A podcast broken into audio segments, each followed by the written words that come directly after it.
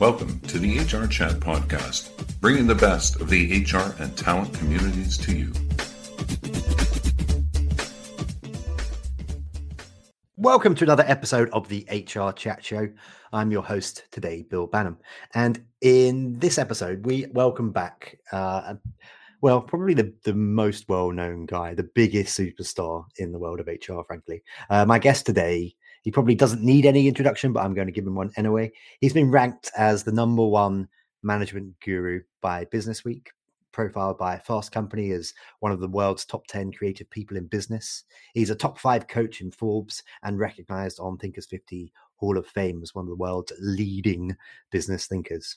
Dave Ulrich, the wonderful Dave Ulrich, has a passion for ideas with impact. Dave and his colleagues over at RBL Group. And if you haven't checked out uh, um, the RBL Group, please do. Fantastic, fantastic content. Um, they, they have 30 plus years of experience in helping organizations and individuals succeed through HR practices in talent, leadership, and organization.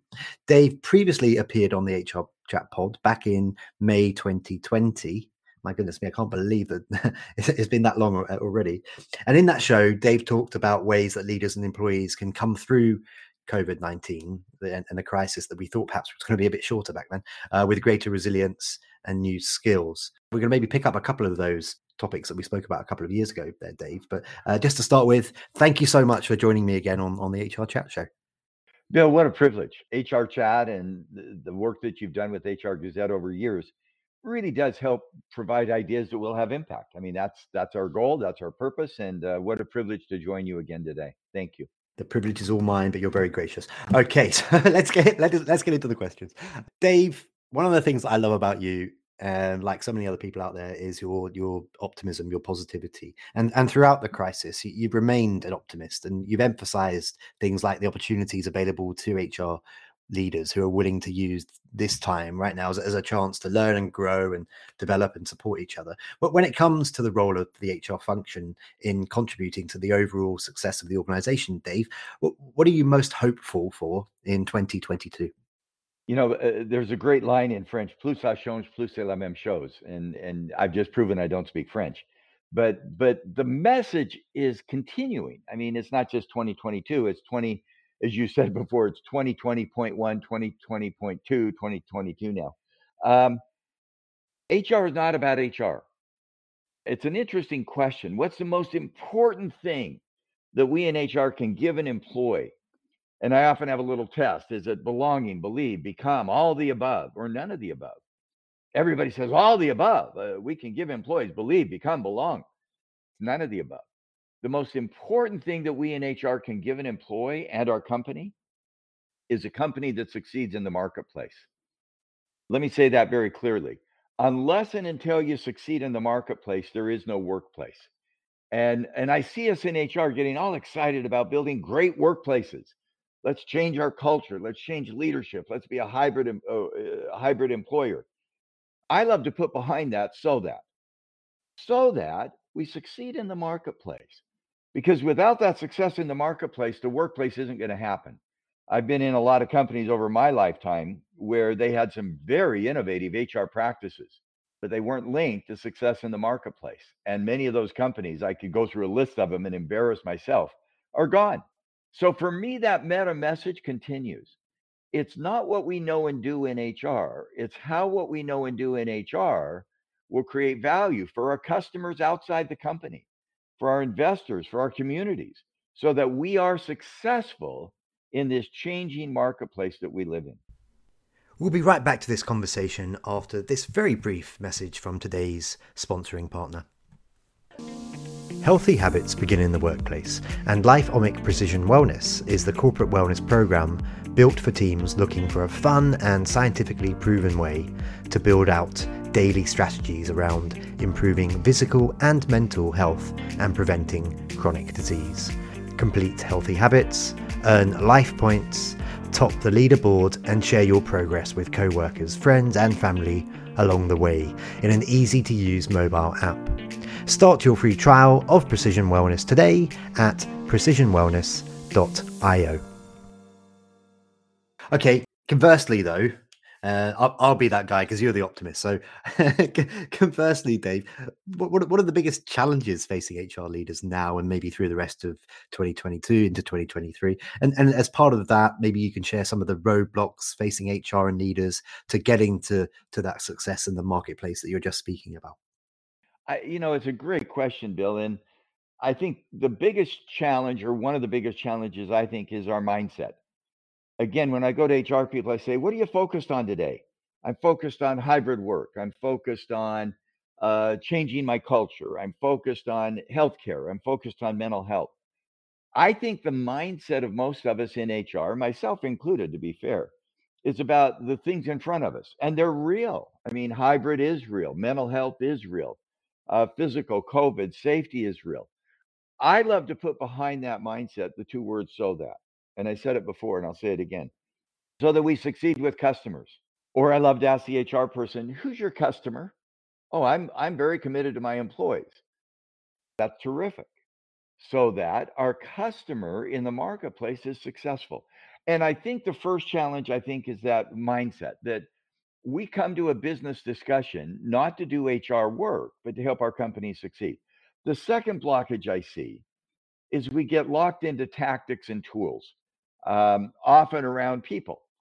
Uh, again, if I was doing this visually and you could do it visually in your own mind, hold up your fingers of your right hand and say, wow, those five fingers represent the people.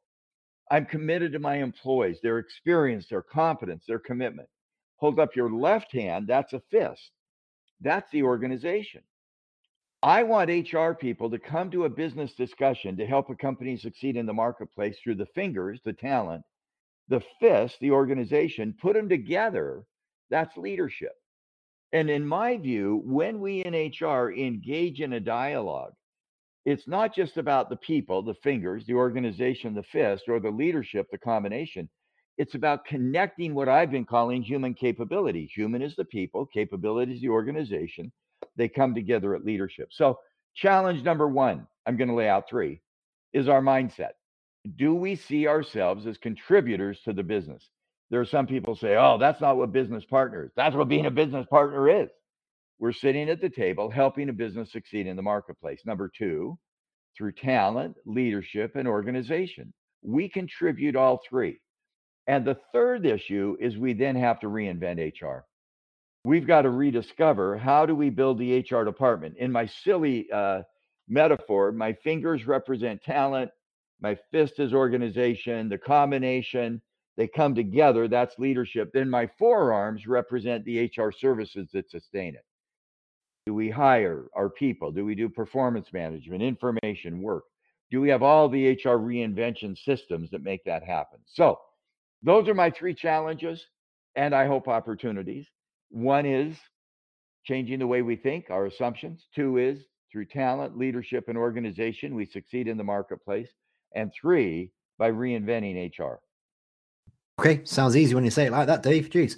Um, so I just want to, we'll get back to uh, what's going on in the world right now in, in more general terms shortly. But I, I, do just want to give a little bit of lip service to uh, to the Dave Ulrich HR model you know, it's not it's not everybody I interview on this show that has an HR model named after them. So the, the model was introduced in 95 as a way of organizing HR functions, designed for larger organizations largely with big and unwieldy teams. And the model was designed to streamline ways of working and ensure team members were clear on their roles and responsibilities you, you, split HR into four key sections as part of the model, Dave. You know, in 1995, what kind of eh, we couldn't have done this broadcast? What kind of uh, internet access? You know, in 1995, we built an HR agenda that said, "How does HR create value?" That was the agenda. In the last 22 years, we've changed that model dramatically. Now, the assumption's still the same. HR is about plus ça change, plus la même chose. My bad French. We're still about creating value, but we've evolved. Um, HR is not about its structure. And, you know, do we have centers of expertise, embedded HR people? We've got to do that. But we've now identified in our latest version that there are nine characteristics of my forearms. Remember, I had my fingers is the talent, my fist is the organization, the combination is leadership, and the forearms represent reinventing HR. We reinvent HR by having, and I won't bore you with the nine, but you've got to do the HR structure. That's number four in our model. But what we have found that's the most critical to, in today's world, and I love research. I love research. We have data from over 3,000 people in 1,000 companies. The most critical piece of HR today is getting our identity right and our reputation. That's that assumption. HR is not about an administrative service. It's not about the day to day routines. It's creating value. That has the most impact on business results. And the other critical factor is not the structure. I'll do a little more with this, it's the relationships. What we found in our research of these nine dimensions HR structures, centers of expertise, embedded HR, that's fine, was not as critical as the relationships. And a lot of times in HR, we get em, emboldened and, and, and consumed with who's going to report to whom. Do we have embedded HR? Do we have centralized HR? What we're finding is that's not the really good question. I'll give an example of that. I've been, uh, and I know you've celebrated. Your new name is uh, Abu Arthur. Uh, you celebrated family, and I've been married now for 40. Oh man, I can't remember how long. 45 years in those 45 years, and I'd love to ask you and your partner, how often do you and your partner sit down and do what's called a RACI? Who's responsible? Who's accountable? Who's consulted? Who's informed or some other decision model? You know, in 45 years, Wendy and I have never done it. That's structure. That's who's accountable, who's going to do what. We have a great relationship. When Wendy's busy, I do laundry, I fix food, I do shopping. When I'm busy, she does laundry, she does food. We have a relationship. And I beg our HR people to look at not the roles, but the relationships. How well do we work with each other? Now, you need some role clarity. You need specialists who have deep expertise. You need generalists who can adapt that expertise to a, a business or a function or a geography. But if you don't have a good relationship among those folks, it's not going to work. And that's what our research showed. With Wendy and I, we uh, seem to have a pretty good relationship. And I'm assuming you and your partner have a great relationship as you deal with Arthur. And it varies from day to day. That's where we're seeing HR today. It's not about role clarity, it's about relationship value and connection. And uh, and that's what our research lately has seemed to show. Sorry to take you off on that. I uh, I like, I mean, Simon and Garfunkel, when they, if they were ever singing again, I'd say to them, Oh, would you please sing Bridge Over Troubled Water? By the way, I've just dated myself badly. and they would both look at me and go, eh, We sang that song 25 years ago. Uh, go get the recording. Can we share with you what we're doing today? And I hope we in HR are constantly reinventing the, the let's not go back and rediscover the past. Let's, uh, let's recreate our future. I get it. I get it. No, and I respect that. You're an artiste, sir. You're an artiste. Um, okay, so let, let, us make it current then, uh, fairly current. Uh, in, in a pretty recent uh, interview, it was uh, back end of 2021, I believe, you explain, and I'm, I'm quoting you now now is the time to reinvent HR by pivoting from benchmarking and best practice to guidance instead of improving by comparing oneself to others and by adapting what others do well. We must move beyond these descriptions of HR work to prescriptions. We want to move to guidance, to be prescriptive on how and what we should be doing. Please, can you maybe expand oh, on on, on the why? You, yeah, you. and I, would love all, to understand, you know, how how yeah. HRs can be more prescriptive, Dave. Let me uh, start with that assumption. Now is the time. I, I don't think in my career, and obviously I defined how old I am by how long I've been married. Um, I don't think I've seen a more critical time when business leaders, not HR leaders, are talking about my fingers, talent, the great resignation. Do we have the right people? Are people our customers' most important asset? Organization, culture, where do we work? Leadership. I mean, those are those are center stage in ways I've never seen before. And so I put on that a, a quote from an American uh, activist, Martin Luther King, gave a great talk in 1964. I have a dream and many remember the I have a dream message, but he didn't start there. He started with now is the time. And he said it five times. So for me, now is the time. Now is the time for us in HR to step up to make a difference. So, what is it we've got to do? Let me take you through three traditional things. We benchmark. Benchmarking says, how well am I doing versus someone else? Do I weigh the right weight? Do I exercise enough? Am I as good as? That's really interesting and it gives me a, a nice discussion point. Then we do best practice. how can I weigh less? How can I how can I be more effective? How can I how can I as a leader benchmark? Is my leadership I'm a 4.5 and I and the average is 4.7 on a 5 point scale. We benchmark, we do comparison shopping. Then we do best practice. Who's the best? By the way, I've written books on that, uh, Bill, for decades and and so have all of your guests. Who's the best? Well, that's kind of interesting, but I don't want to be as good as Unilever in social responsibility, and I shouldn't start naming companies. I don't want to be as good as somebody else. Then we do predictive analytics. So, stage one, benchmark. How am I doing versus someone else? Best practice. Who's really good? Predictive analytics. Why are they good? Let me tell you the question I'm interested in. What do I need to do to be better? What should I weigh? How should I exercise? How should I be a better leader? And in my view, that issue of impact requires guidance. So benchmarking, I don't I don't care how I compare to someone else. I don't even I want to learn from best practices and I want to know why they're a best practice. That's predictive analytics. Again, number 1 benchmark, number 2 best practice, number 3 predictive analytics. I love stage 4. What can I do to lose weight? By the way, I've not always done very well on that because I try to copy somebody else's diet plan. It doesn't work. What can I do to lead better? What can I do to build better talent? That's what we call guidance. How do I make my agenda happen for me? And again, I think benchmarking is a great idea. Nobody disagrees. You know, that's really interesting, but it's intellectual best practice. Wow, I can learn a lot about somebody else. Predictive analytics, I know why they're good. But what I want is guidance. So we created, and you can go online, rbl.ai, rbl.ai, very simple, a guidance system. What can I do in talent, my fingers, organization, my fists, leadership, the combination, and forearms, HR? We have 37 initiatives. Where should I focus this year on those 37 initiatives so that I serve my external customer?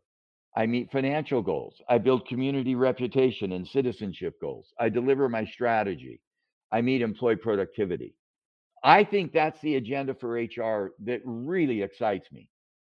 I don't need to know how everybody else is doing. I don't need to know who's the best and the exemplar. I don't even need to know why they're the best. I want to know what I can do to deliver the outcomes that I care about. That's what we call guidance. We are already coming towards the end of this interview, Dave. I can't believe it. I feel like we only just got going, but I've got uh, two more questions for you before we do wrap up. And I'll um, be a um, little quicker, Bill. I'll I'll, I'll be less loquacious. no, no, no, sir. I sit here and I learn when I when I chat to you. So this is kind of related to what you were just talking about, but in a in a recent LinkedIn article called "How Can Businesses and HR Leaders Simplify Complexity," you, you wrote the following: Even before the last two years, business leaders had to deal with the complexities of their lives by sacrificing, bundling, delineating, creating value, and renewing. But with the unparalleled demands of the past two years, the ability to simplify complexity is more critical than ever. Um, you go on in, in, the same article to, to, to explain th- th- this notion of simplifying com- complexity. Can you maybe can you can you explain that for, for our listeners today and, and why it matters so much for HR leaders? You know if if i were in the world we live in there's a lot of signals. We have your podcast that is so good and i encourage people to listen to it but there are ted talks there are linkedin articles. There's a lot of stuff out there. So how do i know where i should focus? How do i know what i should do? How do i find the signal in all the noise? How do i find the thing that will help my son arthur have a better life? All the things i could do what will matter most and we've been thinking about that. I can get lost in, well, I got two mistakes. I go from problem to solution without getting complex. That's, that's, uh, that's not going to be helpful because it's simplistic. You know, treat your people better. Ooh, put out an ad. Our people are our most important asset. Well, that's simplistic and not very helpful. I got to get complex. How do I get the most out of my people? I'm not being short about this. Avoid simplicity. Avoid uh, uh, thinking that is not that, that doesn't require complexity. But on the other hand, when there's all the things I could do, where should I focus? And we've had a couple of hints. Relax, relax. Don't try to be somebody else. Observe, organize your world, create thought patterns. There's a great book out called Framers Find a way to organize a complex world. That's simplification. Act with agility, act and agile and adapt. And then finally, renew, learn, process. Relax. I'm going to find simplicity on the other side of complexity. Observe, organize the complex world into patterns. That's the, the talent, leadership, organization, human capability is what I call that. Act with adaptation and agility, and then renew. Be willing to unlearn and learn again. Our sense is those steps will get me to the bottom of a diamond. The top of the diamond is the question how do I get more out of my people? The wide angle of the diamond is so critical. That's the complexity. The bottom part of the diamond is the hard part. How do I now go from complexity to simplicity without being simplistic? Long answer. Boy, do I hope we can do that in HR. Boy, do I hope we can do that in HR. Me too, Dave. Me too. Hey, listen, before we do wrap up, uh, it would be remiss of me not to ask what's going on for you this year in 2022 and uh, and how our listeners can connect with you and learn more. You know, I've written a lot of books that nobody reads. Uh, some people read them. Thank you. Um, I decided a couple of years ago, and I'm not traveling. Mean, none of us are traveling. The world has changed. I want to listen to people. So I've started posting on LinkedIn every week. I post every Tuesday on LinkedIn a new article. One week, 150 words, very short. The other week, I had 11 to 1200 words, a little longer. They're not elegant. They're not perfectly coiffed like a beautiful hairstyle, but they're morning pages. Join me on LinkedIn. And then we have a website, rbl.net. RBL is the name of our firm, .net, and uh, and we post ideas. Join me in discovering the future. I'm going to end where you started. You said I'm an optimist. Um, lots of times there's prophets, and I'll use a religious metaphor that is not about religion, and they tell people you're going to hell if you don't repent. Other prophets say, "Let me show you where heaven is and how to get there." I'd rather be the second prophet. I'd rather not look back and tell people, oh, if you don't change, you're you're in trouble, you're failing, you're not good. I'd rather be the prophet. And Bill, so are you. I've looked over your your your podcast. You are so positive and so upbeat. You're the prophet who says, here's what heaven looks like, and here's some pathways to get you there. That's where I hope we can go in HR. And now is the time to begin to have that impact in a very positive way. So, Bill, thank you for your incredible contributions to that journey that's ahead. We look back to learn, we envision the future to create, and you're doing that through your podcast. Thank you. Thank you, Dave. Um, I I am one of those people who read your books, by the way, and and read read your articles, and uh, you are a bit, of a hero of mine, an HR hero, if you will um, and uh, I, I just yeah, I just love your attitude. I, I, I love I love your optimism, um, which is all is all reinforced by the fact that um, you are a really clever guy who knows your stuff. Um, that just leads me to say for today, Dave. Um, obviously, I'm going to hound you to do another one of these interviews soon because uh, I love having you on the show. But for now, thank you so much for being my guest. Bill, thank you. What a privilege. Thank you, thank you, thank you. And listeners, as always, until next time, happy working. Thank you for listening to the HR Chat Podcast, brought to you by the HR Gazette.